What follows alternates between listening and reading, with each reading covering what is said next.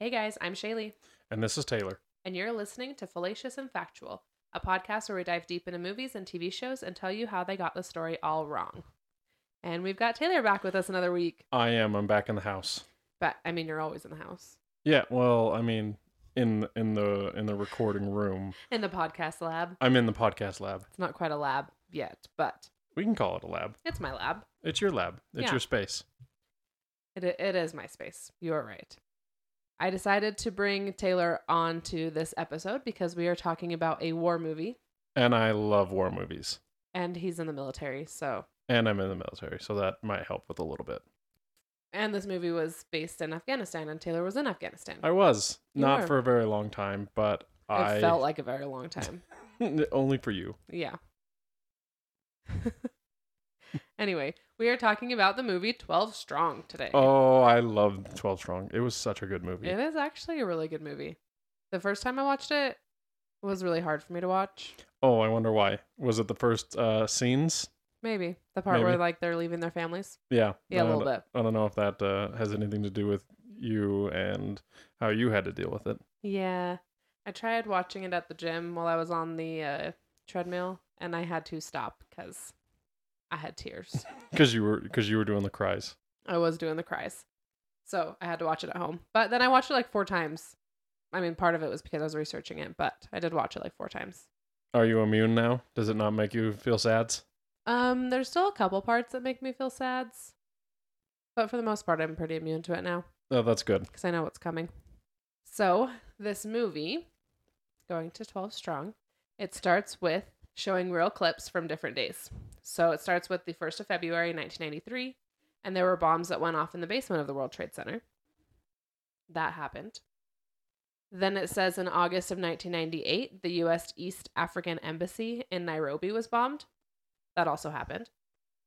Then we have the October 12th, 2000 bombing of a U.S. naval vessel called Cole. Uh, I think I remember hearing about that one because some the the, the bombing itself was this these uh the terrorists ran um like a little dinghy boat up Oh. to the side of the boat and like were pretending to have something for the boat and then just blew a whole huge hole into the side of it. Oh, dang.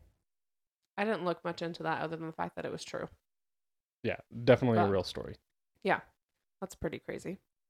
Then on September 9th, 2001, the leader of the Northern Alliance was assassinated. His assassination story is kind of interesting. It was. Do you want to share that? Well, he um so he was the leader of the Northern Alliance, which was a super important group that was constantly dealing and fighting with the Tal- Taliban. Mm-hmm. And um he was actually assassinated because they were trying to come do a uh, an interview or a report with him. Mm-hmm. And Yeah, it was a news report. Yeah, it was a news report, and the terrorists or the assassins actually dressed up as the cameraman and the uh, interviewer. Yeah. Got him into his office, sat him down, and we're like, "All right, let's begin the interview." Turned on the camera, and the camera was a bomb. Yeah. We learned that from listening to the book. yeah, that I'm going and he he actually did he almost survive, but it just he did. He's he survived the bomb, but then died on his way to the hospital. yeah. So, um, which is amazing. Like he just Mhm. barely like the bomb barely didn't work. Yeah, almost. Yeah, it almost didn't work, but it did. Sadly, he was assassinated. So, like I said, all of these really did happen, and like the movie says, they were all orchestrated and carried out by the Taliban and Osama bin Laden. Which it was interesting to learn from uh, a little bit of this that uh, Osama bin Laden was actually like born really, really wealthy. He was, yeah, I didn't, uh, I guess as a child, I didn't really fully understand that. That Osama bin Laden, as well as being the terrorist, which was easy for my, yeah. like my, my head would to wrap around. yeah, I didn't realize that he was wealthy. Like I the didn't reason why they were so successful is because he was feeding so much money because he it. had money. Yeah, I did learn that the leader of the Taliban, so not Osama bin Laden, but the actual leader of the Taliban, Omar Mossad, something like that. It comes up in a bit. Um, he did not like Osama bin Laden. Well, yeah, he probably thought he was a rich, privileged kid. No, he wanted him exiled. Oh, interesting. Why did he want him exiled? because he was afraid that he wasn't gonna be able to follow orders correctly. So he was like, "Meh, I don't like him. Exile him." Oh yeah. Well, um. So this is the same bad guy in Twelve Strong. Yeah, he, his name is different and he dies differently, but the same guy that they're fighting in Oh, I see. Well, he was an extremist. Like he was, yeah, very religious rest- extremist. yeah. But yeah, that comes up in a little bit, so we'll talk about that in a second. So then in the movie, it switches to Captain Mitch Nelson, whose real name is actually Mark Nooch. Nooch. I had to write the how to say it because it's N U T S C H, and I want to say nutched. but that's not what it is. It's Nooch, Mark Nooch. Most of the names in this movie were changed when this movie was created because the names in the book that it's based on were also changed for like safety of the soldiers and stuff, yeah, and that's very very normal. You don't want to disclose soldiers' names. especially while they're active. So Mark and Bob are the two main characters in the movie, and they're both retired at this point. So that's why their names, like we know their names, and none of the other ones that I don't know their actual names. So- And we don't want to because if they are still active or if they have any part of the government, then we want to make sure that they're staying safe. Exactly. So Chris Hemsworth plays Mitch or Mark. I will interchange them just depending on if I'm ba- naming the guy in the movie or the guy in the in reality. So just so you know, it's going to be Mitch and Mark. But Chris Hemsworth plays him. And in the movie, his wife in the movie is actually Chris Hemsworth's wife in real life. Oh, oh Yeah. that some tenderness. Another random fact about this part is Mitch's daughter is watching TV before like the World Trade Center news comes up. She's watching Alvin and the Chipmunks. It's actually called The Chipmunks Adventure. And I it took me to the third time watching this movie because it started playing the song and I was like I know this movie. Did you recognize it? No, of course I didn't. I I did. This the song goes, The sun goes down, I'm just getting up. I know the whole song. And they were playing it, and I was like, wait a second. So I had to like rewind and look at the TV again. Sure enough, they were running up the little thing. I had to add that because I was like, I I know this one where they get in the the hot air balloons and travel around the world. It's probably the best Alvin and the Chipmunks. Anyway. So in the movie, Mitch is home with his wife and his daughter. Like I just said, she's watching TV. And the TV switches to the news reports of the planes hitting the towers. In reality, this is mostly correct. There are some conflicting things writ- written about this, about where Mark was at this time. One place I read that he was at home, but with his wife and his two sons. He did not have a daughter. She was actually six months pregnant with their daughter oh, okay. when this happened. But in the Sword of Lightning, so it's a book written by Mark and Bob. It's called Sword of Lightning. Um, he was just finished at the OB-GYN with the ba- with uh his wife checking on the baby because she had, like I said, she was six months pregnant and it was a high risk pregnant pregnancy as well. Oh, okay. So she had to go into the doctors a lot just to like check on the baby, check on her. And they had just finished and were heading to Babies R Us, which isn't a thing anymore. oh, it's not. It's not. Sign of the times. But uh they went to pick out some things that they needed for the baby when he received a phone call asking where he was and told him to get to the base. But anyway, in the movie, the news reports do look like the actual video footage. And I looked for a long time to try to find the actual video footage and could not find it anywhere. Really? Yeah. You can't find footage from like the actual 9/11 thing? No, and I was reading an article saying that because like Adobe upgraded or something, all of that footage has been lost. I don't believe that they're totally lost, but it's weird that they It's not they- that it's not YouTube very or cer- anything. very easy to find. Yeah, I searched for a while and could not find it anywhere. Hmm. So, but it looks like from my my memory from uh, fourth grade watching this, it looks like it's the same video. Hmm. So then it switches to a bunch of military guys wading through a river. These guys really had been doing an overnight training when the towers were hit.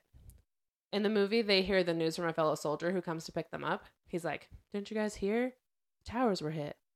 When in reality, they heard it over the truck radio when they took turned the truck on.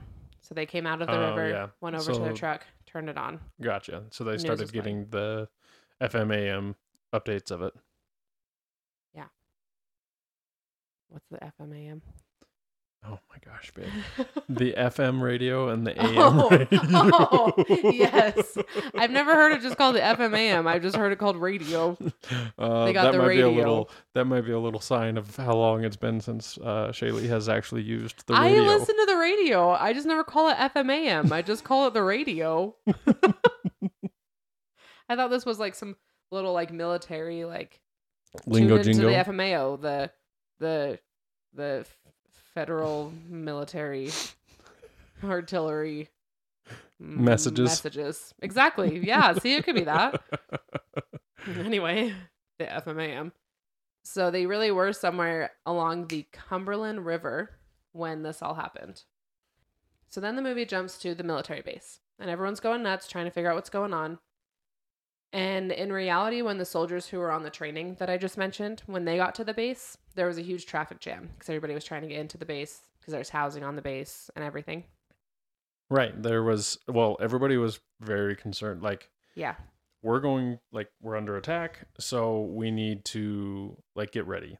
Yeah. and that's what the whole purpose of active like active duty is there to be the first people like to get out there and get things done Exactly. And it wasn't just the military members trying to get on base, it was like the wives who had gone grocery shopping that morning also trying to get back home. yeah Uh Bob was Bob?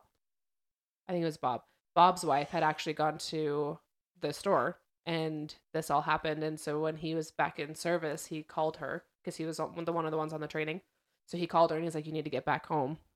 So then she was stuck stuck in that traffic jam trying to get back onto the base. Mm. So, since there was a huge traffic jam, they decided to take their vehicles to the opposite lane of traffic and move the barricade so that they could get through.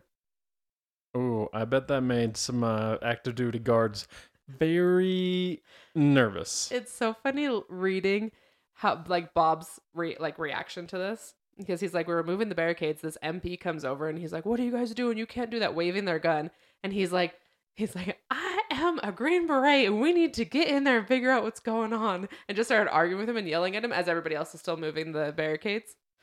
Didn't even listen to him. And the MP just like throws his hands in the air and goes back to the front of the line. let him go in. yeah, let him go in. that poor mp like Just trying to do his job. yeah active duty guys they they have to live by the very very strict rules because Mhm. they come up with all sorts of like i don't know busy work for those guys yeah, and they so when they do do anything slightly wrong they get in so much trouble yeah. So so when somebody causes a problem for him they're just like i'm gonna get yelled at this this is great throws his hands up and he's just like i'm he's like, fine, this is great fine. i'm just gonna do go it." i'm just gonna go get ready to get my ass chewed that i let Yeah. 18000 people come through that i caused a traffic jam eventually some major is gonna come over to me and be like what the hell is going on around here Don't you know how to do your job? Yep. Yeah. So you they, know you know he just got his life was just miserable for the rest of that day I don't know because everybody was so focused on this uh, 9/11 stuff, like the towers getting hit. They probably didn't even like think think twice of no this poor little me, MP. babe, they punished him Sure. trust me babe they punished him okay. he did push-ups for sure For for sure. for sure Faux show. Anyway, so then in the movie, Mitch walks in, and Rob Riggle, whose real name is Colonel Max Bowers, he's one that we do know. He's asking him like why he's there and why he's got fuzz on his face. In the movie, he's still on leave because his group had just got back from a training in Kuwait. The this is almost true. His group did just get back from a training, but it was from a training in Uzbekistan where they Mhm. actually end up going back to that same base that they fly into first when they go into Afghanistan oh right is the right same right base that they were training on just a few weeks earlier. But after the training, Mark was assigned to the operations and training shop, basically a desk job. Those words meant nothing to me, operations and training shop. But I know it's a desk job. So he was he became uh, an officer that pushes papers instead of an officer that get that like does field work. exactly. And it was for his career so that he could like further himself in his career. Yeah, because uh, the desk, the guys that work at the desk have a better chance of moving up in their positions Yes. than the people that are out doing the hard that are in the field. Because as much as other people don't feel like this is true, there's a lot of like please like uh building relationships that are important. Oh yeah, that makes sense. Yeah, so he had just gotten this new job and he was supposed to start that job on September 10th, so the day before this all went down. So he wasn't on leave like it says in the movie, but he was switching jobs like it says in the movie. Okay. But he really did what so when he came into the base, he really did ask Colonel Bowers for his team back. He's like, I want to be out there, I want to be on the ground. I don't want to be sitting behind a desk. And Colonel Bowers said no at first, just like he does in the movie. And then it was in the movie, it's Hal Spencer. It was Bob Pennington that went in and was like, I want my team and I want my captain back. So Uh, it's funny that he um that he brings up like, oh, he'll listen to me. So he's a chief warrant. yeah. And uh basically the the kind of the funny rule is warrants are just like these unknown creatures of the army that everybody just you don't piss them off, you don't make them angry. really? When they when they speak, you listen because they're they're people that know their job so well and they're that good at it that you don't um that whenever you question them like they're to they're to burn you. Yeah. So you kind of like when they say jump, you're like, okay, where am I going? Yeah. So he really did, just like they did in the movie. He really did go and and he told Bowers he he said I want my team and I want my captain. And at first Bowers was like, "Well, I can assign a captain to you," and he was like, "No, I want my captain," because I mean he liked working with Mark anyway. But Mark had worked on that team, the ODA five nine five, for two years at that point, leading them. Which that doesn't seem like a long time to build trust in in the army, but it is an extremely long time. Yeah. Um, Well, and just when- to when you're in understand the field- operationals too. Yeah, and when you're in the field, it does not take long for those bonds to be made very, very quickly, Yeah. and for the comfort of that training to really Mhm. like settle in. Exactly. And it- he told Bowers, he said that the team respects him as well. So if you want things to go along smoothly, give me Mark. I think they So did a did. really, really good job with how well the respect between the captain and the soldiers and the soldiers and the the chief throughout the entire movie. Like there were definitely multiple times where they were like, um, I can't ask you guys to do this, and they're like, Oh, you can. You can just You're give gonna the just give us the order, and they're like, Yeah. "Ah, best couldn't ask for a better day. Yeah. Perfect. Let's go do it." Exactly. I was actually listening to I actually listened to so many podcast episodes about this, but I listened to a podcast episode that had an interview with Mark and Bob, and it was after they had the ch- a chance to watch the movie. And Mark comments on that scene, on this whole beginning part, and he said he's like I was I was mad and I did want my team back, but I didn't break any desks. like he does. Listen, Thor has to break some stuff, okay? You got to let the man flex his gigantic biceps. it is really funny listening to podcasts with with Bob and Mark because Mark mentions Chris Hemsworth all the time because that's who plays him, Right. and that he even had a picture taken with his family with Chris Hemsworth, and so he uses that when when he's like, "This is my family with Chris Hemsworth in it." so it's pretty funny. They're actually really funny dudes. Most military people are extremely funny. You see Yes. that that scene um and maybe we'll get to it, but there's a couple multiple scenes where you see that they're just um they get together and they're like, "Oh, how are you doing? Oh, I've been better ever since I got out of your out of your mom's house." And Oh yeah, that like level of banter and like back and forth Yeah. we it's one of the better things about being in the military is Sure. those really really weird um harassment slash fun moments between each other like those crazy interactions. yeah That's funny. So then in the movie, we see all of the soldiers saying goodbye to their families. Like I said before, this scene was super hard for me to watch. All of them. It was so hard for me to watch. There's not much written about the majority of the families during this time, though, because, like I said, we don't know who the actual people are. and you're not going to hear a lot of those stories like that's a that's a soldier to soldier communication and a, and stories so like um I, I thought it was really funny like the the the one wife is in the in the oven Yeah. cleaning and she's like some some wives cry i clean, I clean. yeah. It's like, I wish I had that. no yeah shaylee's a crier I'm definitely a crier. I need to learn how I can be a cleaner instead. That would make things a lot better if I would clean instead of cry. You Make do my both. whole life You easier. use, you use your tears to clean. I don't, but I should. Yeah. uh, I did read an article though where Bob was recounting what happened, and he said that his wife had just asked him. She said, "You're going to war, aren't you?" And he said, "Of course." And she asked when, and he responded with, "I don't know, but I'll tell you as soon as I can." So he did write that. So it wasn't this whole like she's upset about him leaving thing. Like she had accepted it.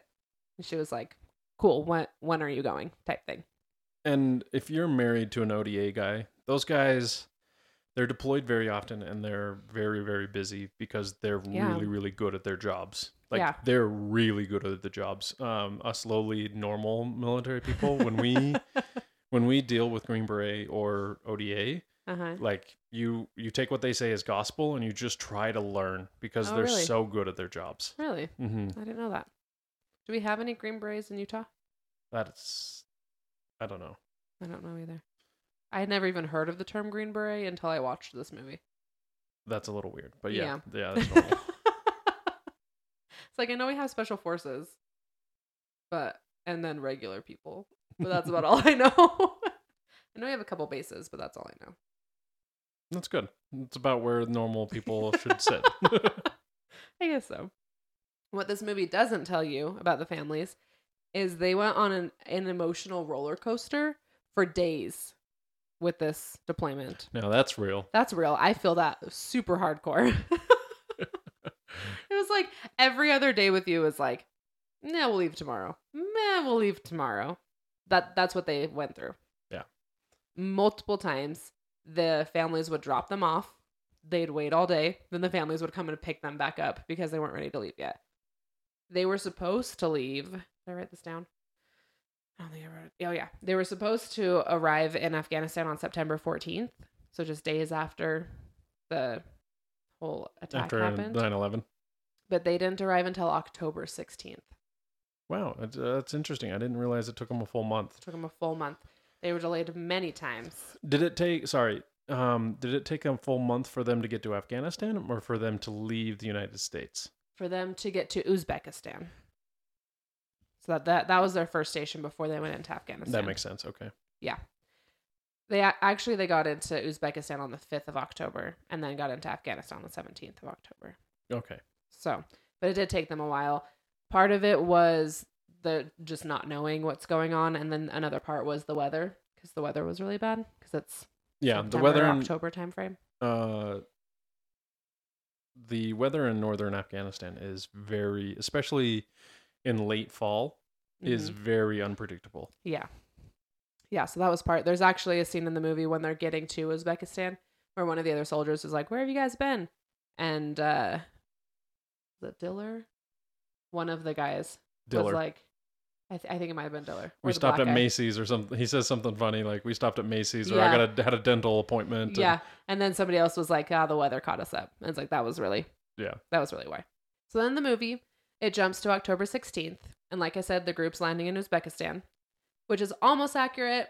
Um, the ODA 595 landed in Uzbekistan on the 5th of October and crossed into Afghanistan on the 19th, not the 17th, the 19th of um, October. Okay. So where they got the 16th, I'm not quite sure. Just a random day in there. But it was the 5th and the 19th. Well, it may be that the the other spot that they landed because they're they probably hopped around quite a bit. I don't know for sure, but Mm-hmm. um, Uzbekistan probably, like you said, happened on the fifth. Yeah, There may have been another stop in Afghanistan um, on the sixteenth. maybe. Yeah.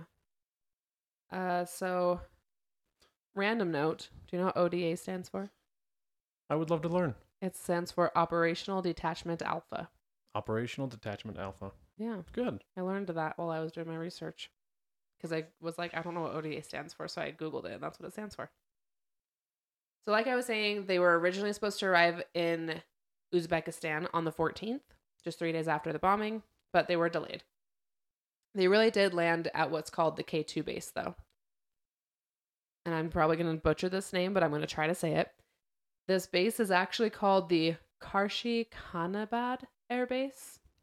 Yeah, I have no idea what that is. Yeah, it's a K2 base in Uzbekistan. Hmm. But the base was nothing like what the movie shows. So the movie has like the tents all set up. No, when they were dropped off, their stuff was dropped. It was thrown into a a- an open space on the ground, and then they slept on the ground because there were no tents set up. And the next morning, they had to set up the tents. Wow. Yes. Yeah, they really came There was in on ground zero. They did. Yeah. It was an old Soviet base, but it was like super run down, so there really wasn't anywhere for them to sleep. So in the movie, K2, the base that I just mentioned, whose name I can't pronounce, is super busy. And Mitch is told that there are five other teams that are being interviewed for the same mission that he wants to go on, that his group wants to go on. There really were other teams there that were all interviewing for this mission, and they all did have to go through a full interview process. Obviously, like it shows in the movie, because that's what the movie's about, Mitch and his group, his team, are chosen for the mission. There was actually another group that was originally chosen, chose, chosen, chosen, chosen, Trojan chosen for the mission, chosen for the mission. But just days before they were set to leave, this group leader was asked by the head honcho man if they could direct a bomb strike from a B 52, which is like a big plane. which it was great um, because he probably hesitated and he, He was like, um, sure. Yeah. Because nobody's done it. Nobody's done it. Exactly. And instead of being like confident that he could at least try it, he was like, I don't know. It's a big plane. It's a- don't know. Whereas when they asked Mark if he could do it, it was a lot like the interaction that went down in the movie with Mitch and the guy, where he said, like, nobody's done it, but we're going to do it. Like, super confident about it, had no hesitation, full confidence in his team that they would be able to do it. Yeah. So they were given the mission. and that's where, and that confidence probably came from the fact that he had the chief with him that knew how to do that so well. yeah, that's true. In where was I reading this?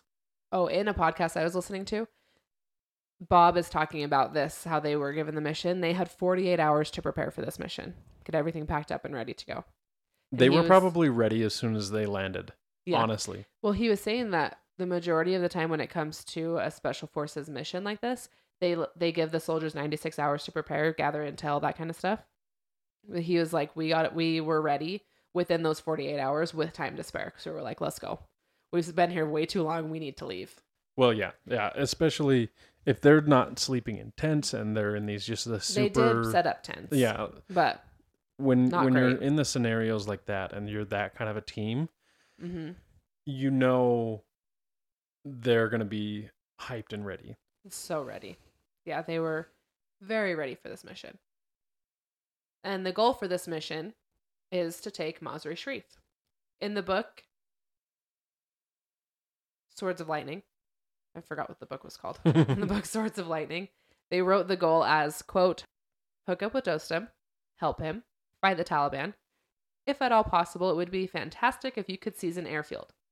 There's one near a northern city about 80 or 100 miles from where you'll be going. See you in six months, hopefully. And that was their mission. that was the that was the breakdown of what they were supposed to do. I don't know if that was from like higher ups or if that's what like I bet- Mitch and Bob were like, or Mark and Bob were like, this is our mission. Hopefully we'll see you in six months. that sounds like the kind of message that you get from George W. Bush, and he's just like, "Hey, so Hopefully we'll see you in six hopefully months. we'll see you in six months." All right, That was like good. thank you, thank you very much. But yeah, so that was their that was their mission. In the movie, Mitch tells the I wrote general. I don't know. Do you know what rank that guy is? The bald one? I don't.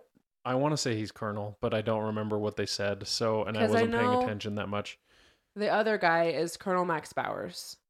Yeah, the dark haired guy. Right. That's Colonel Max Bowers. So we'll say the other guy's a colonel as well. I they're don't. probably both I don't. I colonels? wasn't paying that much of attention, I don't and I don't they think they it. Did. They not say anything in the swords uh, in the book either. No. Then it probably is something where it's important that his rank and his identity remain kind of unknown. Maybe. So we'll just call him another colonel. So Mitch is telling this colonel that he'll have the mission completed in three weeks because of the winter weather coming in. I couldn't find anywhere to say that this was why he wanted the mission completed in three weeks, but it makes sense given the terrain of Afghanistan in November. Which it's wild. Uh, I loved the comment that he or the quote that they used inside of the movie that the Russians wrote about Afghanistan winter, Yeah. and he's like, "You don't take that lightly. Like that's a serious." If the Russians are If the complaining about the, yeah, the if the Russians are complaining about the winter, it's something to take very it's very a serious. yes, exactly. It really did only take them three weeks to accomplish this mission, though. That is insane. Crazy. So I don't know if this whole like we'll finish it in three weeks thing actually happened, or if it was just like they actually did finish it in three weeks type thing, you know. But they did. They started the mission on October seventeenth, two thousand and one, and it was finished on November tenth, two thousand and one. It literally only took them a month, essentially less than a month. Less than a month. Three weeks And exactly. to think about how far they had to walk for each Yep. of those, like that entire three weeks, they were never comfortable. No, Never. No. Like that's basically three weeks without showering, without eating Mhm. a hot meal. That's three weeks. yeah, Which I love the scene. Uh, the scene where they, uh, the one guy buys a sheep. yeah. D- There's nowhere written that it actually happens. no, but, I could totally, I could totally see him. like, we're gonna. Uh, I, I, caught. to. I caught want this. that. we're, we're gonna. I'm gonna buy that, and I'm gonna go eat it. yeah. What was it? Three hundred dollars, something like that. yeah, three hundred dollars for a sheep. He's like, Yeah. you should be a contractor. exactly. Uh, anyway, so during this conversation in the movie, Mitch is handed a piece of metal from the Twin Towers. It's like his motivation to keep going, right? right. This is actually false. Oh, He really? was not given a piece of metal. They they were talking in one of my podcast episodes. They were talking to Mark and Bob about it. And they were saying that it was too early from the time that they left because the rubble was still being cleaned and bodies were still being found and that kind of stuff. So it wouldn't have been kosher, I guess, to take a piece of metal from that because of the hazards and everything that they were still trying to deal with with that. Yeah, I imagine that they were still trying to see, like they were still studying the debris. Yes. Yep. Because they left. I mean, they left like a, a month after, but it was still too early. He did carry a picture of his wife with him, though. Very normal. Just not. Just not a piece of uh the towers. Yes. So now da- Task Force Tagger. Wow. Task Force Dagger is formed, and they really were called Task Force Dagger. One fact during the scene, you see some guys with makeshift gym equipment. So they're like doing like the bench press with a stick with bags of sand tied to them. This was true. They did just fill whatever they could with sand or water or whatever they had to make it heavy and used that to lift to keep in shape. oh yeah, that's very normal. Yep, it was written about in the book. So then in our next scene, the crew is loading into a helicopter, being told that told that they'll be flying at twenty five thousand feet. I couldn't find anywhere that flying at twenty five thousand feet actually happened, but I did read that they all had to cram into one helicopter when the original plan was two helicopters for them to climb into. So because of this, they had to get rid of any extra weight they had because the helicopter couldn't fly with all of the extra weight. Uh, is that why they had to do all their supply drop later? Yes. Oh my gosh, that is so Yes. re- unreal. So then Bob in one of the podcasts, I keep saying that. I'm sorry guys, that's very repetitive, but it's true. I listen to a lot of podcasts.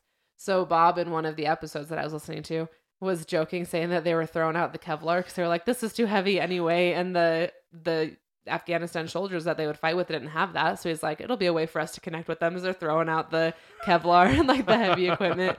Some guys are throwing out the candy bars, crying about it, and they're like, "We're not gonna get these again." so, but they did. They threw out the Kevlar off of the off of the helicopter. Which is insane because that meant that they were running around without like the standard protection, which is also Yeah. super nice because Kevlar is so, heavy. and that's what he was saying. He's like, "I'm okay with it. Like, just get rid of it. Yeah. just get rid of it at this point."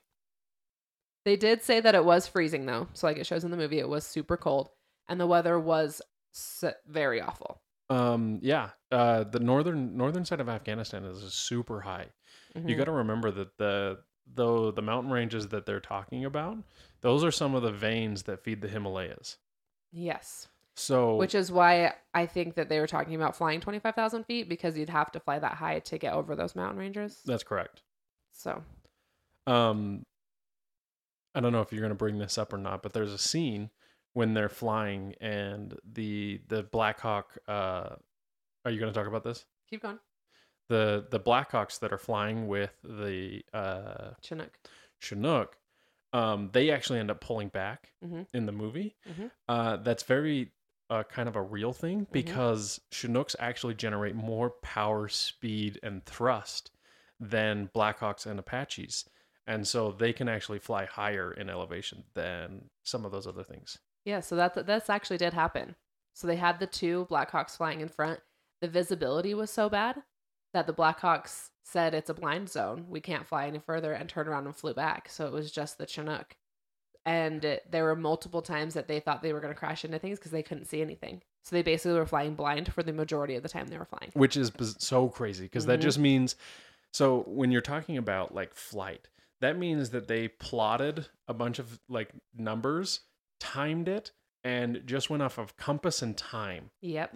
to be like we should be in some Yeah, in the right place. I think we're at the LZ landing, yeah landing, zone. zone, good Yep. job babe Thanks. I learned that too during my research. um and so it just is a testament to like how good pilots can fly Mhm. regardless of what they can see Yes. Um, and I don't remember how good like GPS or positional tracking was at the time.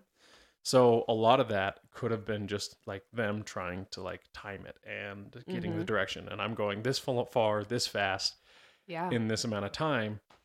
I hope I've gotten to this point. And then they would make a turn and then go to this point and then make another turn and go to this point. Exactly. So that yeah, so that all really did happen. So then when they're landing in the movie, there's a big dramatic scene where the soldiers almost kill the escort people that are supposed to come and take them to their base camp Oh or yeah, whatever. big flex of muscle and uh, we're- Yeah. I'm gonna shoot you and you're gonna shoot me. Everyone's just yelling at each other. Yeah. That didn't happen in reality. In reality, they waited for a couple minutes and sent up like a little light showing that they were there. It's Yep, like a it's a green. yeah, but it was green. It was green flash. Is what they said. Mhm. Okay.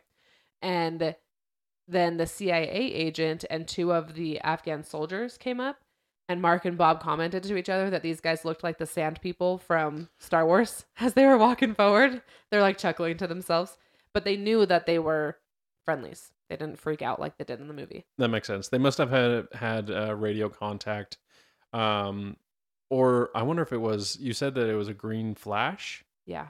Okay, that's interesting. It could have been. Uh, that makes sense. Yeah, I'm pretty sure they said it was a green flash because they were signaling and then they received a single ba- signal back. So they knew it was the people. So it wasn't this whole like, we're going to shoot you because you're bad guys and all the. No, that didn't happen. so then our next scene shows the soldiers going to the compound. And their escort, which is the CIA agent, he tells them, This is it. We call it the Alamo. That's almost factual. They did call it the Alamo, but it wasn't the original name of it. The soldiers from the 595 came in and nicknamed it the Alamo. oh, So it wasn't okay. originally called the Alamo. What did happen is as they were coming into the compound, someone said, Welcome to the Afghan Holiday Inn. Is what they said. And then that's when Mark and the soldiers were like, This is the Alamo. Which the Alamo was a terrible name, and ev- and the higher ups were really pissed off that they called it the Alamo. But like Colonel Max Bowers was like, "You called it the what?"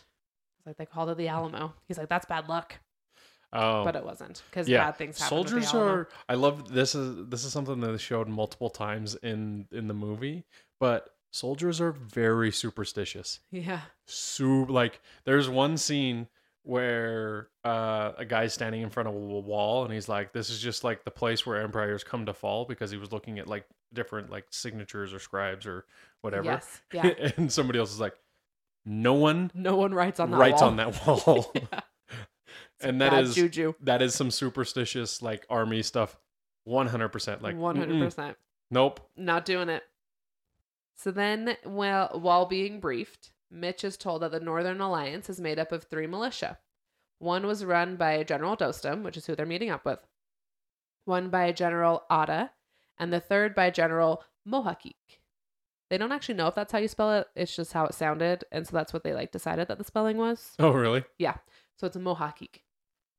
And from what I was reading, General Dostum and General Atta, who were former enemies, created the United Front to fight against the Taliban. okay but it had more than just Dostum, Atta, and Mohakik. There were also forces from Abdul Haq and Haji Abdul Qadir. So there were five generals in total. Oh, okay. But the three main But they ones, were all separate warlords. yes, they Okay. were. But they were all against the Taliban, so they all had a common enemy. So they all came together to create the Northern Alliance. Okay. So mostly right. I mean, they got the, the three, the biggest ones. So then during this conversation, the soldiers are learning a bit about Dostum. So he started fighting the Russians when he was 15, 16 years old. And he did join the Afghan National Army as a teenager. That's really interesting that they bring in the fact that he's been fighting the Russians since he was like 15, 16 years old. Mm-hmm. Because that kind of brings up this history of how long the CIA was involved with the Northern Alliance. Because yeah, there's that's true. actually another movie that talks about the CIA, and I can't remember the, the director of the CIA's name right off the top of my head. Mhm. but he it was his responsibility to help the the Afghan uh, Afghani army and nation push out the Russians. Oh, really? And so he was one of the this this CIA director was in charge of feeding the Afghan army full of weapons and full of oh, wow. RPGs and Yeah. training and that's how Afghanistan was able to finally push out Russia from Really? and so that's why General Dostum has been was able to push out uh or like has been fighting the Russians since he was 16.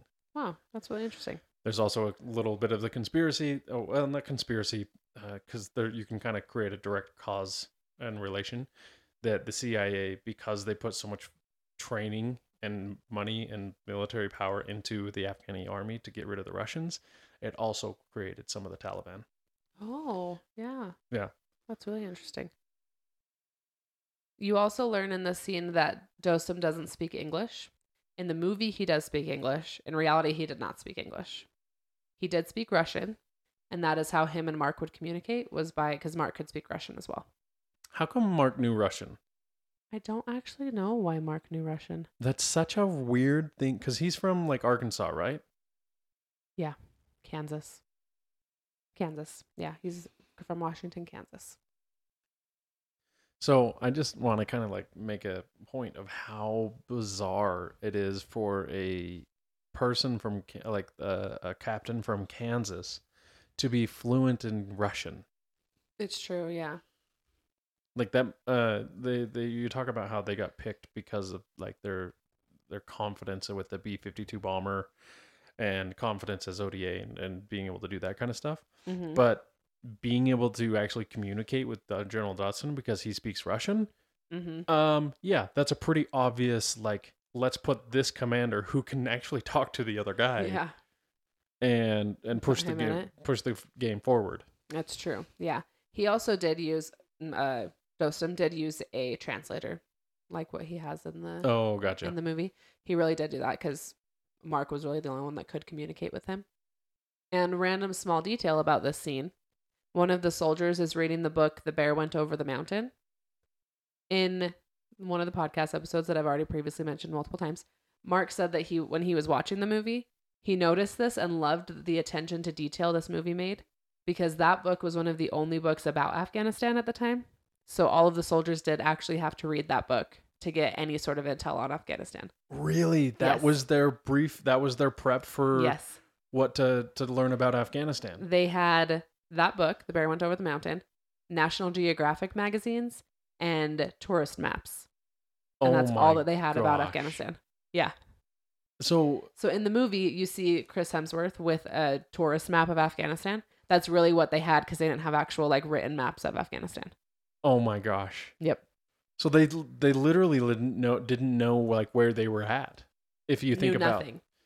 like I think about how detailed the- maps are that we use on a regular basis. Mm-hmm. Um, that's w- incredible. Especially, oh, this just made this just bring a huge light bulb to my head. Um, That was a cute way you said that. uh, so without having a, they were using a tourist map and not an actual like detailed grid map. yep. they were calling in bomb strikes using like these super simple, Uh-huh. like not very very Not accurate detailed. maps. Uh huh. How they hit anything is a freaking miracle. right? So it's fun. uh, It's not funny. It's cool. If you Google Afghanistan maps from 2001, there's actually an archive of like the military maps that they used where like they would get information from these guys and draw it out. And it's literally just this big blob that says Mazar-i-Sharif and then like Kabul a little ways like south of it. And then there's just like little like X's where these guys are. And, and there's no roads, there's no nothing. Like it's just this big blob that's like, yeah, this is probably kind of where Mazar-i-Sharif is. This is kind of where Kabul is. This is kind of where their base camp is. It's so funny because it's like not detailed at all because they didn't know anything about it. Which is just insane. Yes. So then in the movie, we see General Dostum riding in on horseback with a bunch of men. And this scene is actually fairly accurate. The soldiers were actually really surprised to see horses. They knew about the horses. They figured they would ride on horses, but once they like saw them, they were like, "Okay, this is actually happening. Like we're actually going to be on horseback." And General Dostum did actually come riding in on a white horse, like he does in the movie. Although I'm sure the Afghan soldiers wouldn't waste bullets doing excitement shots like they do in the movie. They're like all excited and start shooting into the air because General Dostum's coming back. In reality, their stores of ammo were so depleted that anytime they went into a battle before the Americans got there, each man had five bullets to take with him into battle. Oh, Yes. oh my gosh. And that's why they were that's them fighting the the Taliban with that? Yes. Oh my gosh. They had written so before 9/11 happened, Dostum and Atta and Mohakik, the three generals, had written to the U.S. many times trying to get them to come in to help them fight the Taliban because their sources were so depleted, resources were so depleted. But it was just falling on deaf ears over and over and over again Mm. until 9/11 happened. So then, when these generals heard that the Americans were coming, they were so excited because they were like, "We'll finally have resources enough to be able to actually do damage to the Taliban." that makes sense. and they would i don't have this written down in here but they would actually do a lot of um nighttime not like a sneak attack but like a Night raids. yes where they would go in find where all the ammo was and just take whatever they could and run with it so that they had something to use because like i said they were down to five bullets a person That's why it's so important when uh, the army goes anywhere, they have to create such a secure border just around ammo. yes. Yeah. So like it shows in the movie the soldiers did give dostum horse feed as a gift at first and he was okay with it like the horses needed food.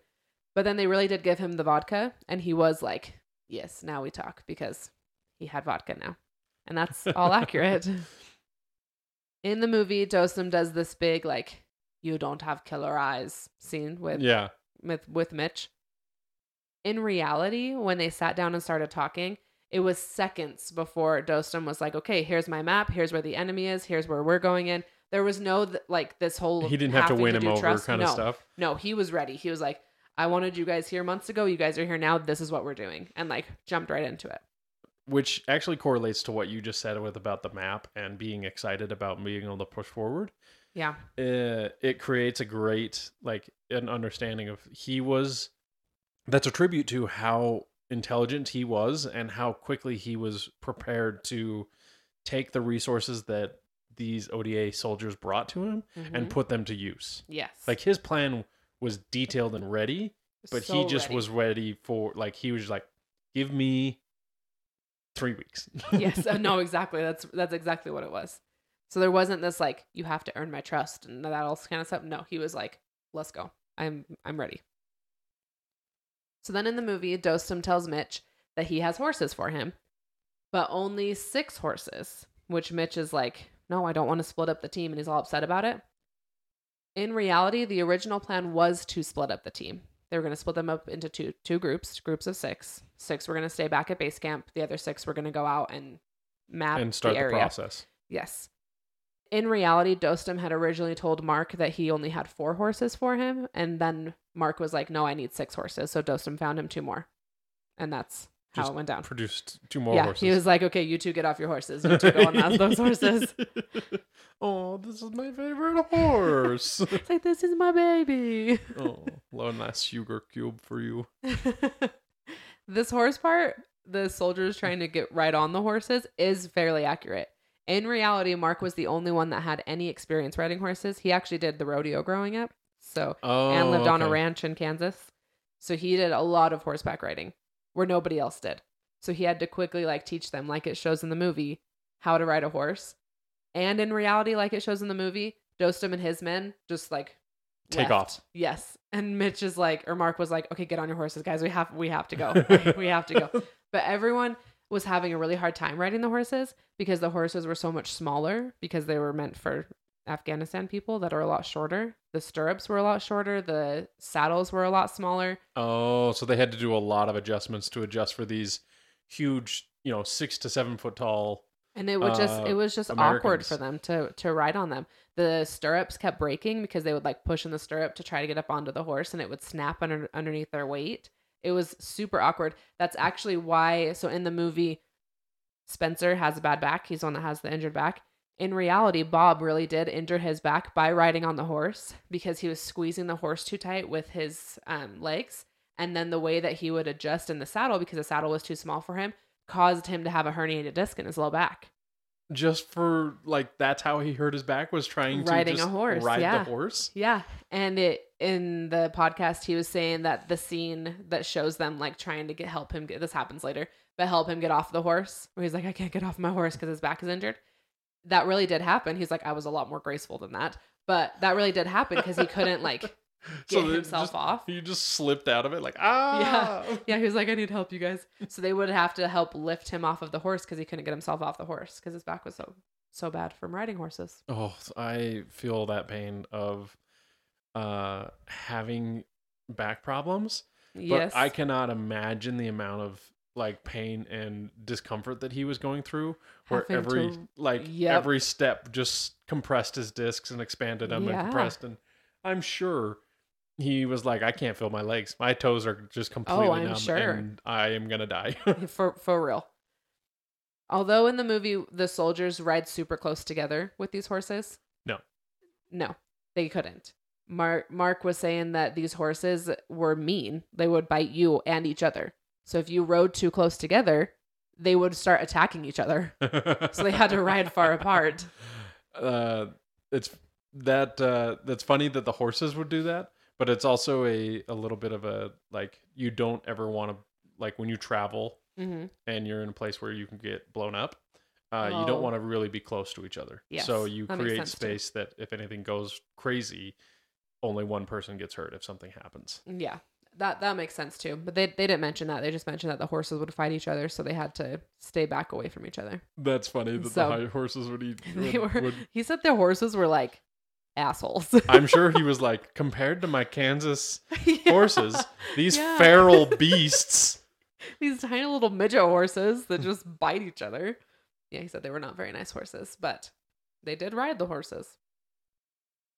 So then in the movie, the next scene was actually probably the hardest scene for me to watch, and I only watched it once. Every other time that I watched it, I had to skip through it. But it's the scene where the female teacher Ah, woman the teacher teacher, and the gets kids. shot. Yeah, that was really hard for me to watch. Like really hard for me to watch. So, what happens in the scene for everyone that has not watched this movie? If you want to skip ahead a few seconds, you're more than welcome to because you don't have to listen to this scene because this has really nothing to do with the movie, but there are facts about it. So, in this scene, the leader of the Taliban group is questioning a bunch of young girls about school related stuff. It's like math Asking questions. math questions, how to spell. Exactly. And they're super smart. He asks them like uh what's like 120 times 34 or something like that. And one of the little girls who's like 7 knows the answer. I was like I I can do that math in my head. That's too much for me.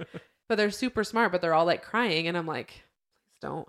And there's a woman kneeling in the middle of the ground and she had been teaching these girls how to read and how to do math. So he rips off her hijab and shoots her in the head. There's no record of this specific scene happening, but there are many records of teachers and headmasters being killed for teaching girls because the Taliban didn't want females to be educated. Uh, they didn't want. So the the line inside of the movie was, "No woman will continue their education beyond the age of eight, because So no girl. you can teach them up until a certain point, and then after that, it is whatever they you know they can. They're they're basically to at the age of eight they could start becoming women, yeah, and after that, your purple purple purpose is to raise kids. yeah, and take care of your husband. Yep. Yeah. So no girl over the age of eight. So there were still women and even men that wanted w- girls to still have an education. So uh, General Dostum actually says that in the He movie. does. He's like, my, you know, when I ran, were, ruled my city, we had movies. Uh, Mhm. My, you know, women wore didn't wear the shawl. They were educated. Yeah.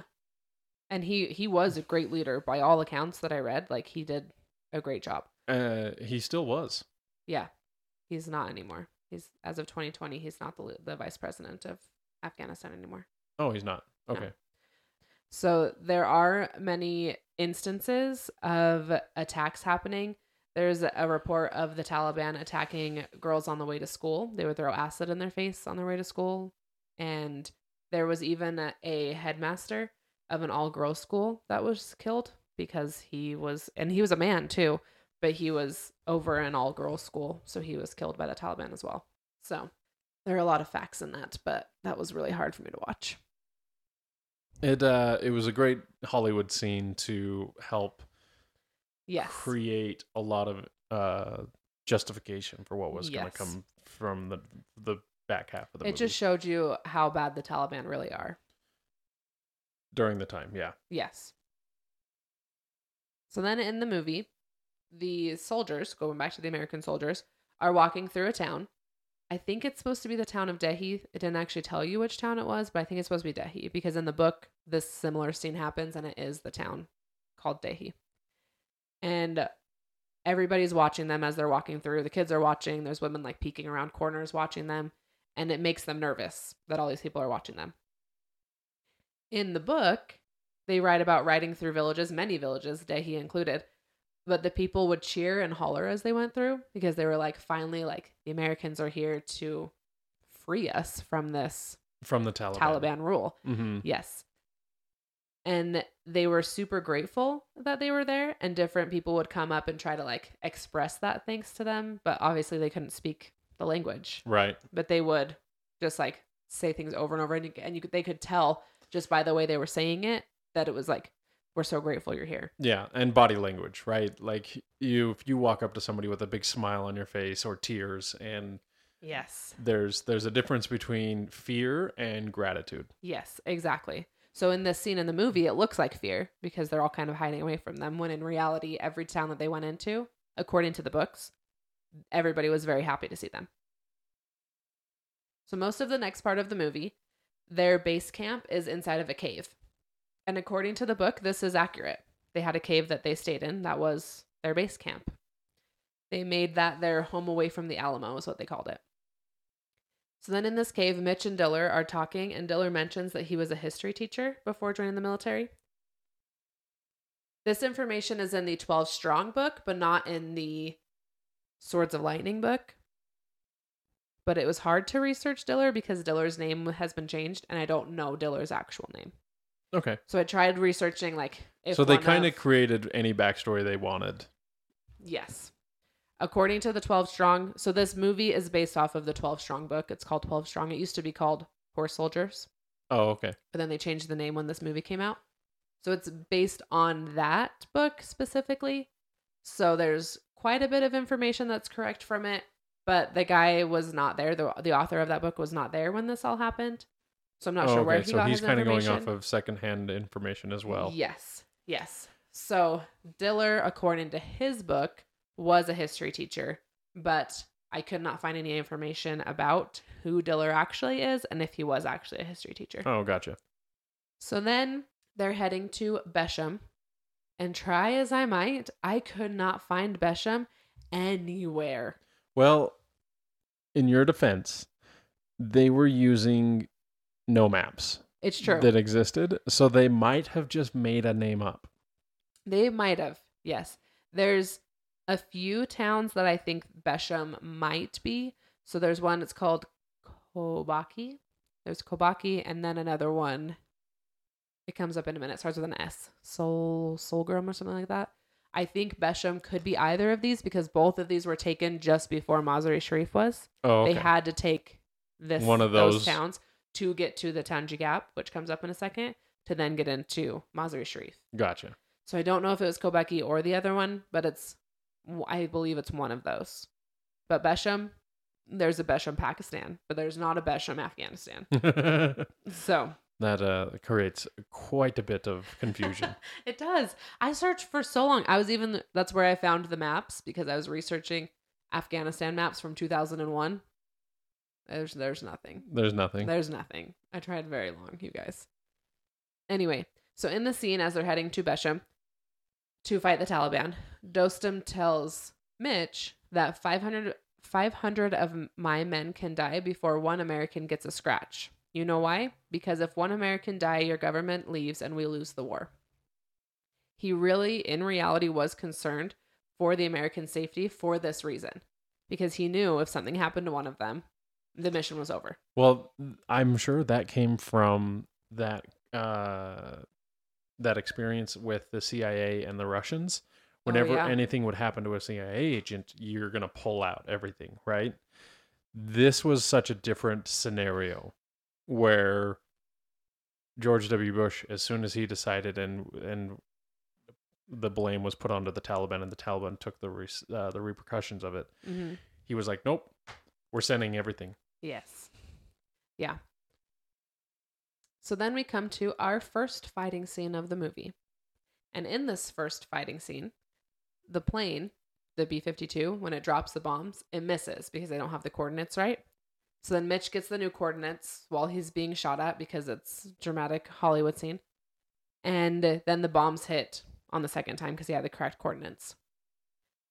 I'm like 92% positive all of that is Hollywood. But there is a chapter in the book that talks about how during one of the battles, not this first battle, I believe it was the battle of I think it was actually into Mazar-i-Sharif. I, th- I think it was the Tangi Gap.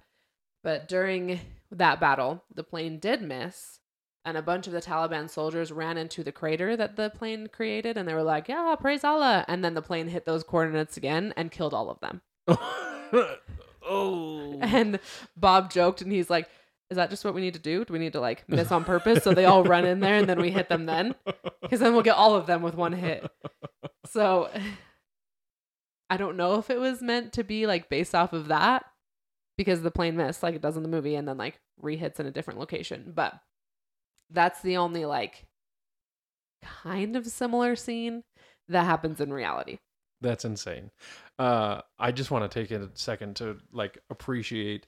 So they were dropping bombs from thirty thousand feet up in Yes. a B fifty two that travels, you know, three hundred miles an hour. Um, the time that it would take for a bomb to drop from 3,000, 30,000 feet to, let's say, twenty thousand feet to where the elevation of these is Mhm. this these these battles would be at is about thirty seconds. Wow. So So they had to do the math to figure so out. So there's incredible math and engineering that is built Yeah. into these super like and they were even more accurate than what like the movie de- depicts because that Yeah. the, what the movie shows is like carpet bombing essentially where they just boom, boom, send boom, a boom, boom. bunch, yeah. they just send a bunch but um i if i understand right these are like they're there's a lot smarter yeah. um than that and if they're using you know maybe they're using a direction uh assisted uh, system Sure. it's really really impressive to think about that they were flying at 300 miles an hour dropping a bomb that in 30 seconds would hit Yeah. and they would be so close to be like we want to hit the tank but not the building yeah. And then they'd be able to hit that tank. and then they the hit the tank and not hit the building Yeah. That makes sense though that like when they call danger close, when they call danger close later, it comes up in a little bit, but it gives them that like 30 second period to be like, we need to move. Yeah, yeah, yeah. Like Run, they're run, run, run, dropping run. right now. Yeah. Because then it's like, okay, they just said danger close. That means they're dropping. We need to run. Like, Mhm. it's pretty interesting. So then our next scene in the movie, after this whole fight goes down, we see the supply drop get picked up by Afghans who are trying to sell the supplies to the soldiers. They've got their boots, they've got the chem mask, the guy's riding in his horse drawn buggy with the chem mask on, all of that. The only thing that I could find that actually happened, which was kind of similar to this, was that one of the supply drops they were supposed to have fell hundreds of feet away into another group's territory. I it doesn't mention if it was Taliban territory or just another like militia territory, but it was a different group's territory. So then they had to like go in the dead of night to go try to find where it fell. Thankfully, it had fallen in like the outskirts of it, so nobody was there. So they were able to retrieve their drop, but it didn't say that any of the locals picked it up, except for during one of their drops, they had a radio, an intercom radio Mhm. that was dropped, but it fell out of the bag that the airdrop was happening in. So they couldn't find it. So they're going around this village where they think it might have dropped. And one of the locals was like, Oh, I think a little girl found it. Went and this little girl comes running holding this little radio and gives it to the soldiers. And they're like, Thanks, give him a little bit of money and then left. So they're like, We need this for part of the job. Like, we need this intercom to like yeah. do the battle basically.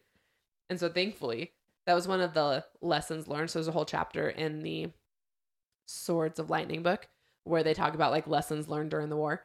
And one of them was to expect the unexpected because they were like, there's no way we're going to find this. And then this little girl comes running over with it. Like, I found it for you guys. Here you go. So it's pretty funny. So then the next battle, which is the actual battle for Besham, the city. So the first battle was for the outskirts of Besham, which I'm Mhm. pretty sure is Kobaki. But the battle for Besham happens, and Mitch tells Dostum that he's not sure horses were the best idea because they're super close to where the bombs are going to be hitting, and he's worried that the bombs are going to scare the horses. To which Dostum responds with, The horses know that these are American bombs, they won't be afraid. This is actually a quote from the book. Are you serious? Yes. Dostum was really like, ah, American bombs. These horses are going to be fine. Now that we know that they would like bite each other and they were assholes, they were probably like, I will, I will eat that bomb. Probably. I don't care. Probably. But it wasn't Dostum that said it. So what actually happened was during the um, the attack was in the Darya Suf Valley, which I think Besham is supposed to be part of the Darya Suf Valley. There was a huge miscommunication, which was almost fatal. So Commander Lal, he's one of the Afghan soldiers that's there. So there's General Dostum, and then one of the guys that's like right next to him. His name's Commander Lal. In reality, I don't know what his name is in the movie, but he gave the order to charge just as the bombs were being dropped because he misunderstood the commands that Mark was giving. Oh. So Mark was trying to oh. tell him like bombs are being dropped and he's like, "Okay, attack." And so they all ran down him and his group as these bombs are being dropped. And Mark is like, "They're all going to die. They're they're all running into this. They're all going to die." And he watched as not a single horse threw their people from their backs and like were able to dodge everything. No, none of them were injured from these bombs. Are you serious? Yes. And he was like, How did this happen? So as Commander Lal's coming back, he's like, How did this happen? And he's like, Oh, they knew the horses knew they were American bombs. And Mark's just like, That, doesn't, make, any sense. That's dumb. I love Yeah, horses. but that's- horses are fantastic, but that's ridiculous. yeah. But that's really, really what happened. wow. Right? And it is also true that during this fight, so in the movie during this fight, they're asking for more air support, and the plane's like, I'm out of fuel, like I have to go back and refuel. That did happen. So during this battle, they had a long period of time where they had no air support. It was just the ground support that they were having to deal with. Oh my gosh. Yeah, he said that was really hard. Also, I didn't write this down either. I always think of these little things. I'm like, that's not going to be important. Then I'm like in the podcast, I'm like, I actually want to talk about it because it's kind of funny. In the book, Mark and Bob say that they would have nicknames for the pilots because there were some pilots that would drop below their like flying zone that they're supposed to fly at to Uh-huh. help shoot if you needed it. Like they had like guns on Actual the planes. ground support. Yeah. Yes. Where other ones were like, nah, I can't do that. Like that's too scary. So there, there was one where they were like, we need help down here. And the pilot's like, I can't do it. And he's like, get your ass down here. We need your help. And he's like, I'm not doing it. He's like, fine, then leave. And like yells at him. And the pilot goes back to the command center. And that night, uh, Bob is getting a call from their colonel and Uh-huh. like, you can't talk to the pilots like that. And he's like, he wasn't helping. I he was not helping me. I needed him to leave so somebody else could come and help me. they had this whole thing like uh, every time they're like, "What's your call sign?" Okay, all right, we we need help down here because some of them would come down and help. right. So, yeah, it was pretty funny. I need to write more of this stuff down because there's just so much information sometimes that I'm like, nah, I'm not going to talk about that. It's it's I always to. interesting to like learn the the personalities of different people in in wars because you have like what I'll do anything to like make sure that you guys are safe, yeah, and then there's like I will do anything to keep myself safe. exactly. Which was a few of the pilots. So when those pilots would come around, they'd be like, "Okay, drop your bombs and then leave." we Yep, need, like, we boop, boop, need the boop, next boop. person to come around. exactly. So yeah, so then in our next scene, after this whole fight goes down, Mitch is talking with Dostum about the Tangi Gap. Tangi actually means gap, so they wouldn't have called it the Tangi Gap. They just called it Tangi Gap, or they just called it Danji. they just called it Tangi. Mm-hmm. But there really was a place that they called Tangi that really did kind of siphon together. Pulls everything together. Yes. And they really did need to take that in order to get to Mazar-i-Sharif. What they don't tell you is that during this battle of the Tangi, or before this battle, excuse me, uh, um, to get this gap, there was another town that they helped liberate, which was Shulgara. So that's when I was saying that I think is actually Besham because they Mhm. had to take over Shulgara to get to Tangi. Well, and you mentioned that you had to take they had to take several different villages in order to get to there. So it, Yes. it's very easy that there's multiple things that they had to do. Yeah, definitely. But in this city is where this conversation about Tangi happens. So they liberate the city, they go into the city, talking to a bunch of the local people. They eat food there, very well respected there. And then Mark and Dostum sit down and have this conversation about to overtaking Tangi together in this city. So they don't go back to the cave to do Oh, this okay. conversation. Yeah, that doesn't really make sense to like push super far and then run all then the way back. back. to the cave. It's true. It makes more sense when you have helicopters doing that because you're like, oh, let's go out, drop some people, come back, Uh-huh. super easy. But when you're on horse, like whatever land or ground you take, you stay. You want to keep that. Yeah. Yes. Yeah. So they stayed in this Shulgara city before they took Tangi. So then in the movie, Mitch is telling his guys about going around the gap, so going up into the mountains and coming down the other side to cut off the Taliban's supply line. mm-hmm. I love how I'm showing you with my hand. They can't see what I'm doing. I always make fun of Charity for doing that, and I'm over here like She's over here making go half around moons. and Like now, she's playing D and D, and I'm gonna put this guy here, and I'm gonna go all the way around. We're gonna flank. Yes. So that is what they wanted to do. So he so in the movie he asked Diller, Coffers, and Bennett to do this mission. And according to the book, Andy, Bill, and Steve were chosen for this mission. No last names, just first names. Like I said, these are the ones that we don't know their actual names because mo- I think they're I don't know if today they're still active, but as of 2012 they were still active. So they did have to scout ahead and find where the res- resources were coming from and call in for an air attack to destroy wherever these resources were at Okay. which they did. So it shows that in the movie where they're standing up on the mountain and you see the big explosion happen. They turn around and Uh-huh. walk away from it. That really did happen. They found a bunch of tanks uh, fueling up. So they called in for the airstrike to hit this fuel station with the tanks there. They did. And they were like, cool, we did our job. Then they head back to Tangi to help with the actual battle. Oh, really? So that really did happen. Yes. Wow. I, that means that they had to do some crazy amount of trekking. So Oh, yes. how? So it was pretty accurate when he said like, "There's nothing in this area. Like it's desert, it's Yes. mountains. There's you no have to shade." take everything in with you. Yes. But they were just trekking trekking from Shulgara, not from base camp. Not from base camp. Yes. Okay. So they, they still did take everything with them. I really need to know if they really found a shepherd and they were I like, couldn't- couldn't I, I'm gonna eat that one. it. He's I like, it's not for sale. I here's 300 American dollars.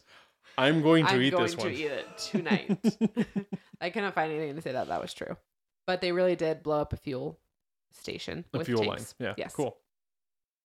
So then we come to the actual battle to free the city of, or free the village of Besham. Like I said before, try as I might, I couldn't find any information on this battle. Not even in the book. I did read about how the US bombed a bunch of Taliban defenders who were stationed at the Shezameye Shafa Gorge. I'm pretty sure I said that right. That marked the southern entrance to the city. Okay. and I read about the actual Mazar-i-Sharif battle.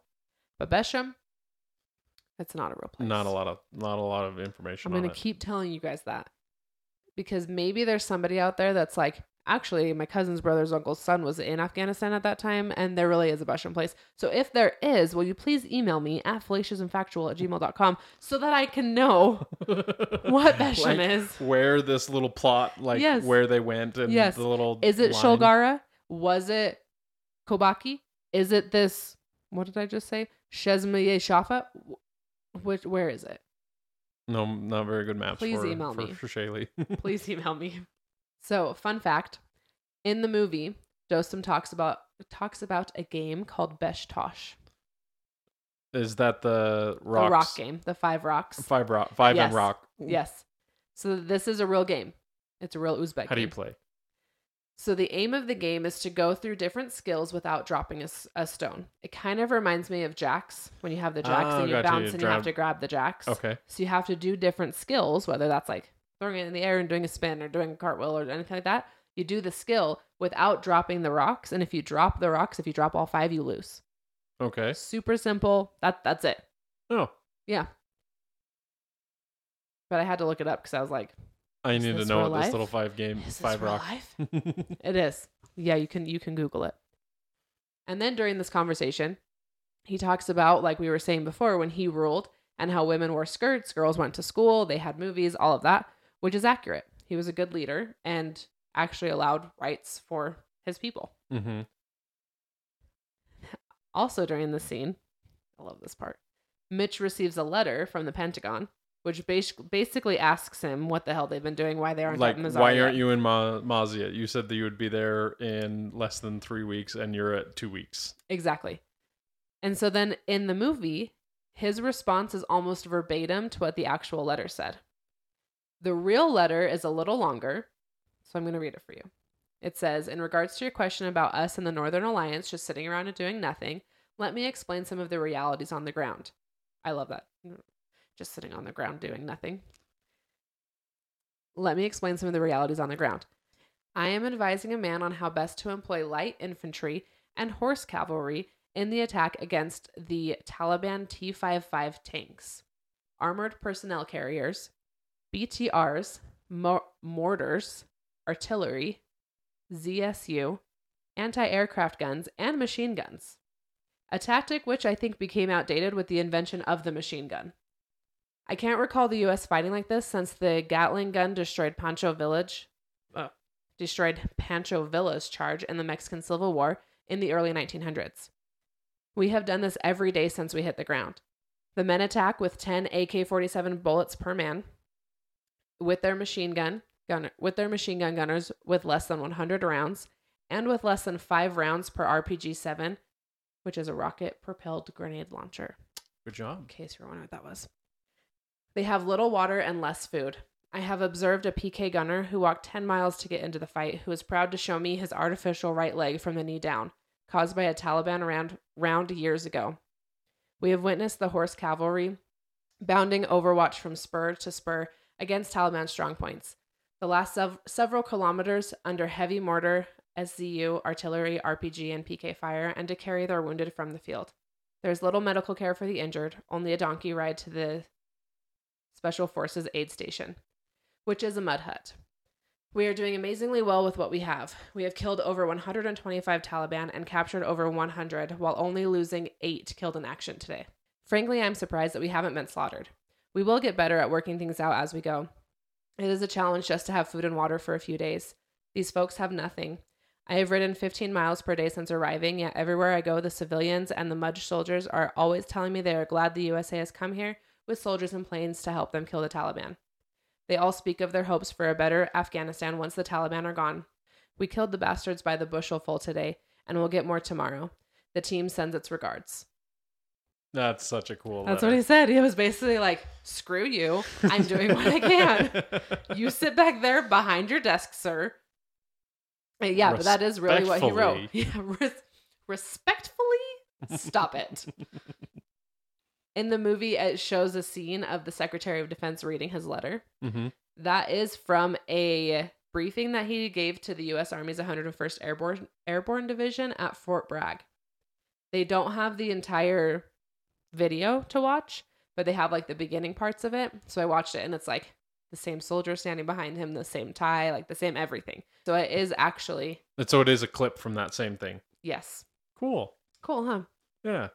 What they don't talk about, because I mean, she's not pregnant in the movie, but they don't talk about the letter that Mark got from his wife. She did end up giving birth to their baby while he was in Afghanistan. Mm-hmm. And thankfully, both mama and baby were just fine. Oh, good. Because it was whole- complicated. It was, yes. So there's a whole chapter that talks about like how the other wives like helped her get to the hospital. Her mom showed up after a little while. Like all of these wives kind of banded together. You kind of see that in the movie when they're all sitting down together watching the Secretary of Defense read the letter. Mm-hmm. They really did like all band together and basically become family while their husbands were gone. That's a very uh something that um it's really hard for for the people that have to stay home when their significant other goes away to serve. But um good units will have those people that stay home come and bond and Yes. s- and get together. Yeah, it's true. We didn't do any of that because it was 2020. There were a couple girls that would get together. We, we would get together like on our own. Mm-hmm. but all of the like big things that they had planned they couldn't really do because of covid restrictions while you were gone You had COVID problems. Yeah so not only were you in afghanistan for 2020 i was dealing with covid on top of it. Yeah, you were stuck at home. it was a long year. I mean it was only like 10 months but it still felt like a long year. Anyway so then in the movie mitch tells dostum that general Atta is going with another group to try to help take mazar and dostum freaks out about it. From everything that i read dostum and Atta didn't have a feud over mazar.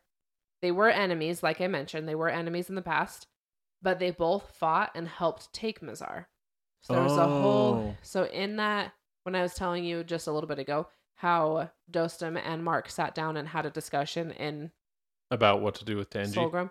Yes. Mohaqiq and Atta showed up as well and they talked about what to do once they were once they got into Mazar once they took over Tangi Gap. Tangi. So they decided together that all of them would help take Mazar and all three of them would walk into Mazar together. Oh, really? Yes. So they were they were far more allied toward against the Taliban than Yes. than the initial like the beginning of the movie kind of brings forward. Yeah, the movie makes it seem like, like the CIA agent says. He says if they saw each other on the battlefield, they'd probably kill each other before killing the Taliban. Hmm. That's not true. That was probably true prior to the Taliban. Probably, yes, but they all banded together to defeat the Taliban because of what was happening in their country at the time. Gotcha. So he in the movie it shows Dostum riding off and leaving, so he's not there for the initial battle for the Tangi, but he was. He was actually like leading the front lines. Oh, okay. in reality. And in reality, he actually had spies that were further north that told him that the Taliban had started retreating um, into Mazar. So they were all leaving Tangi, the Tangi. I keep wanting to say, I'm just going to call it Tangi Gap because that's what they call it in the movie. They were leaving Tangi Gap to go into Mazar. Mhm. So then Dostum was like, okay, now we hit them hard because they're retreating. Like, let's go. So he Which led. is a very ma- mil- military thing. Yes. The the most dangerous part of any battle is not the initial start, the the beginning, the middle, it's the end. Because when you're retreating and you're running, most of the time, like getting out safely is really really difficult. That's when the the number of death the deaths really rise. In ancient history, it wasn't the beginning of the fight, the, the middle fight. It was when oh, the enemy lines broke and some people started running. Yes. That's when the slaughter would happen. Exactly. So, like I was saying, he was actually there for the entire battle. He wasn't, he didn't show up later like it shows in the movie. But when they're going to start writing, so Dostum and Mark are going to head the lines, they're going to be the front of the lines. When this is happening, in reality, Colonel Bowers shows up because he's upset that they're not communicating the plan with him. So he shows up, and Dostum's like, I'm not going to talk to him, and just rides off. So takes his guys and rides. So then Colonel Bowers is like, Mark, I want your horse. And Mark's like, You don't know the plan. Like, let me finish this. We'll talk later. He's like, No, I want your horse. So he took Mark's horse and rode off after Dostum into this battle. And Mark's just like, All right. What are you doing? So he's scrambling, trying to find a horse. He's like, I need somebody's horse. So finally finds a horse and follows after Dostum. He said it was this whole big thing where he's just like, here's this guy who has no idea what our plan is and what Probably we're doing. Probably doesn't know how to ride a horse. No, he's trying to follow after Dostum because Dostum don't want to talk to him. He's like, you couldn't wait until after the battle to talk to him. So anyway, so like it shows in the movie, during this attack, the Taliban brought in a BM-21, which I think is a rocket launcher. Is Yeah. it a tank that has a rocket launcher on it? Yeah, essentially think of it as um, uh, a track, so tracks with a great big pod for launch for sending out rock, rockets. Okay. And like it says in the movie, it can fire 40 rounds. But one thing that I was reading is that it takes a very skilled crew to be able to successfully Hit fire things. those 40 rounds, no, fire those 40 rounds in succession. Mm, that makes sense. So they were saying from what I was reading, so trying to research these BM21s. So what they were saying is because of how you have to load it and how you have to fire it, you, you have to have multiple people working on it. And it has to be like, okay, you go, then I go. Okay, you go, then I go. Like they have to be working together. Oh, interesting. So from what I know of the Taliban doing this research, I'm not sure that they'd be able to fire 40 rapidly like they were doing in the movie just Mm. because of the skill that was needed to be able to. They were still able to fire them, but I feel like it would have But it was like lags. a one. All right, who's next? That that guy would go, Exactly. and then, then, then the next guy would go, and Yes. he'd wire up, and then he'd fire that one, and Yes, there would be lags in between. right. It wouldn't be There's like also a doof, lot doof, of doof. uh, aiming then and math that's involved in firing those rockets as well. Yes, which I'm sure they were just like shoot that direction because that's the direction the Americans are coming in. Yep. That's probably all it was. There was no math involved. so then also during this battle, Spencer, Hal Spencer, who is actually Bob, gets hurt by a suicide bomber. You saw that when he Yes. like walks in? Yes. This never happened. They added this for dramatic effect. Bob was actually stationed back at the cave to help with casualties. So he wasn't even there Oh, for the okay. battle happening. He was part of the medics that helped. He like put together a guy's foot that was like all like Busted shredded up. into pieces. Yeah, he like helped put it together, and someone else like was like, "You just did like a surgeon's work." He's like, "I kind of did," but he was so worried because of how many people were coming back that one of them was going to be one of his one of the soldiers. Americans. Yes, which thankfully it wasn't. But in the book, he actually like mentions that that he's worried. Every person that's coming in, he's worried it's one of those guys. Mm. So this is the part in the movie where Dostum comes back with his army, which, like I said, he was already there. But while they're fighting, in reality, Mark notices movement behind him, like out of the corner of his eye. So he turns around, and another Afghan militia showed up that they weren't originally fighting with to help fight. So it was like locals. Oh, so it was the- another warlord or, Yes. or like a mayor was like, Someone was like, "Let's to, go!" to arms, run! Yeah. So it was a bunch, he said like 200, I think, more Afghans that showed up to help fight. You know, do you understand the amount of chaos that that brings? Can you, for real? Like, Yeah. that's not necessarily a good thing. Yeah, Like- it's a lot, It's a lot, but they were all ready to follow Mark. oh, okay. As long Yeah. as as long as they're willing to like take direction no. from one person, Yes. that's good. Yeah. But if they're all like, uh, we think the Taliban's over there, and you're like, no, that's No, the no, no, no. Americans. No, like they knew, like they came and like Mark was like, okay, now we attack. And like he led these people along with all of his other people from like Dostum and stuff. He led all oh, of them. okay. Yeah. So they they were all ready to fight with him. But it kind of shows that in the movie when Dostum does show up and like he rides in with all of his people. So it's similar to that, but it was a different militia that showed up. In it this- really kind of amplifies what you said about um, the people of Afghanistan at the time were very, very ready to be rid of the Taliban and to push them out. And Yes. each of these communities was like, okay, if this is the you know this is the next big push to push the Taliban out, we're sending you know biggest strongest out. Yeah. No, they were all very ready. Interesting. Yes. So then in this battle, they used the phrase, phrase danger close, like I was mentioning before, to tell the planes to drop the bombs, even though they were within range of the bombs. Like I said, this did happen, but in a previous battle, not in this one. So in one of the battles, I think it was for Kolbaki, they did call out danger close, and the pilot's like, "Dude, I can't. Like, you're way too close." He's like, "No danger close," and then they're like, "Okay." So they did run. So it did happen. Danger close did happen. They did have to call it out. It was just in an earlier battle, not in this Mm. battle. Also, in reality, during this battle, so during the battle for Tangi, Dostum had ridden ahead quite a ways and radioed to tell them that the Taliban was leaving Mazar-i-Sharif. So they were exiting from the northern side because everyone was coming in, right? Yeah.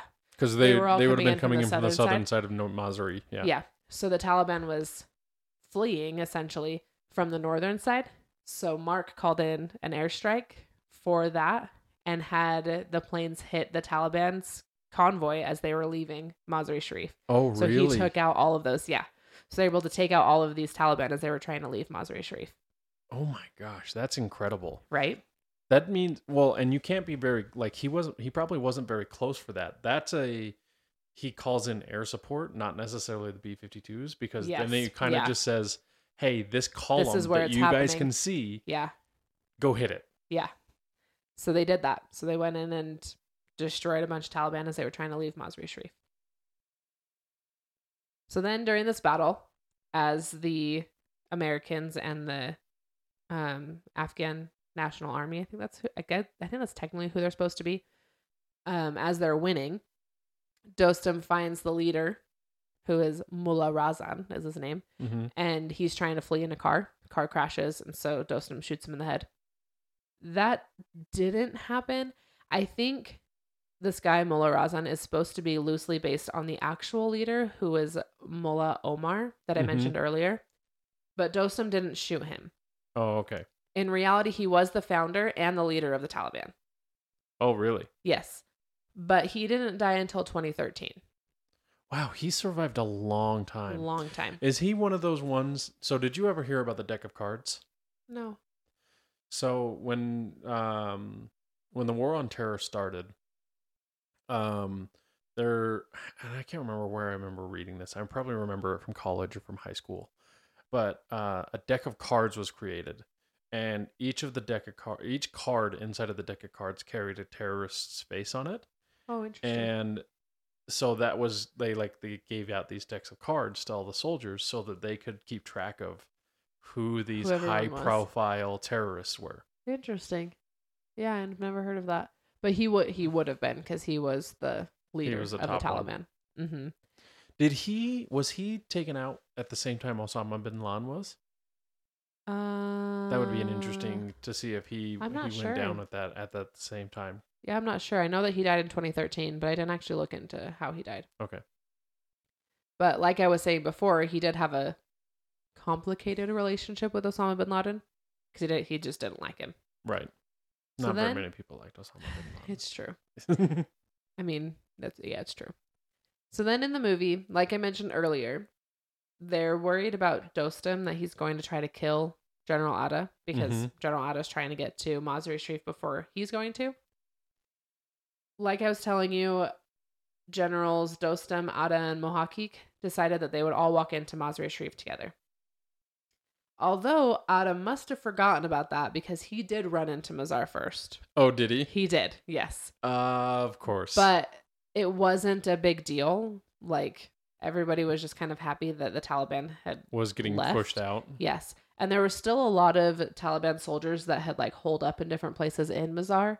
So everybody, the soldiers and Dostum and all of them were more focused on getting them out than like, oh, I'd have gone here first type thing. Uh huh. So Yeah, there's a lot of clearing that is involved in that kind of scenario. Yes. So then in the movie, after they take Mazar, they talk about going home right afterwards.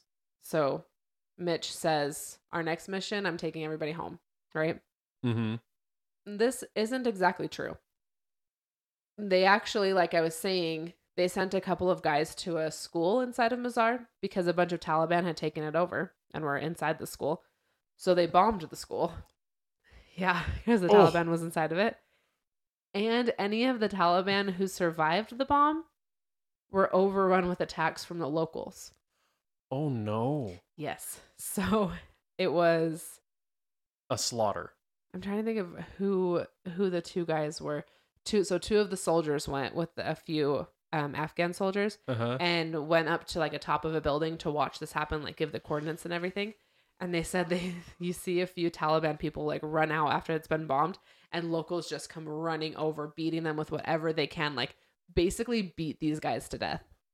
Oh my gosh. Yes. Yeah, they were like it was a slaughter. But they were just taking justice for everything they had to endure for the last however many years with the Taliban. Oh my goodness. Yeah. And then- Retribution retribution is swift. Yes. Oh yeah. And then the soldiers also had some other work to do before they were able to go home. They were actually in Maz- uh, Mazar-i-Sharif for Veterans Day, and when Dostum found out what that day meant, he threw a big party for all of them. So they had a big party in Mazar-i-Sharif on Oh, Veterans Day. Yeah. After a few more missions, including protecting some SEALs and meeting the Secretary of Defense and the President, they did finally make it home, all 12 of them surviving. That's incredible that it was 12 people. Yeah. They did that much. Oh, yeah. um, They made that much progress and, And all, all went home. All and survived. did any they didn't have any casualties? Mm-mm. So casualties doesn't always mean like death. It could be like they didn't get injured. Like Not never from took what I any- read. Cool. Yeah. That's that's really really yeah, incredible. not from what I read. So, my last couple of factual facts that I didn't, I feel like I put a lot of factual facts in this. there's a but lot of there's a lot in this. There's a lot. But a couple factual facts about this. Military planners, when they were going over this mission, thought that this mission would take over two years to complete to take Mazar-i-Sharif. It they thought it would take two years, Two years. and they did it in three they weeks. did it in three weeks. That's the difference between somebody that, um, that's what we like to call in my life over engineering. Yes. Yeah.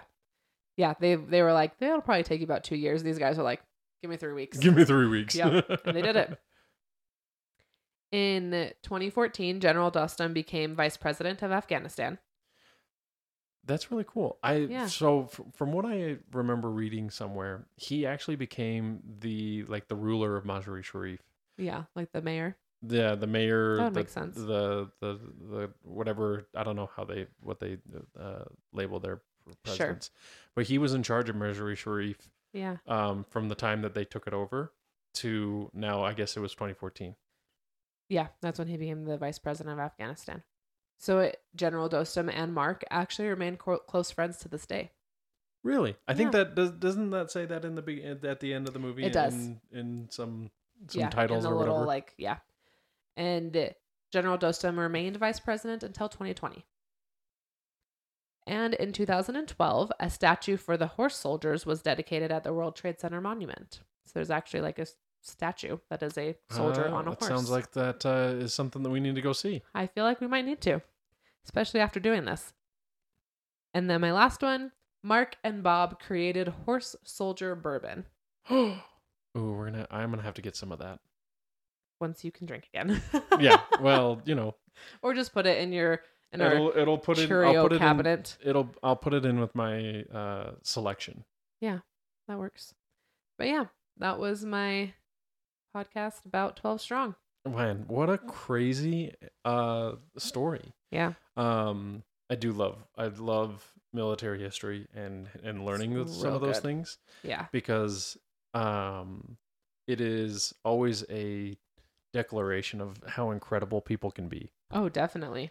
Um, there's always that side of like the human element of it too, Uh huh. to where um, I always like to try to imagine what it was like. Um, so uh, this is something that I picked up from listening to another podcast, but just the the intensity of moments and how like how that affects us as human beings. Sure. So for example, like a bomb going off.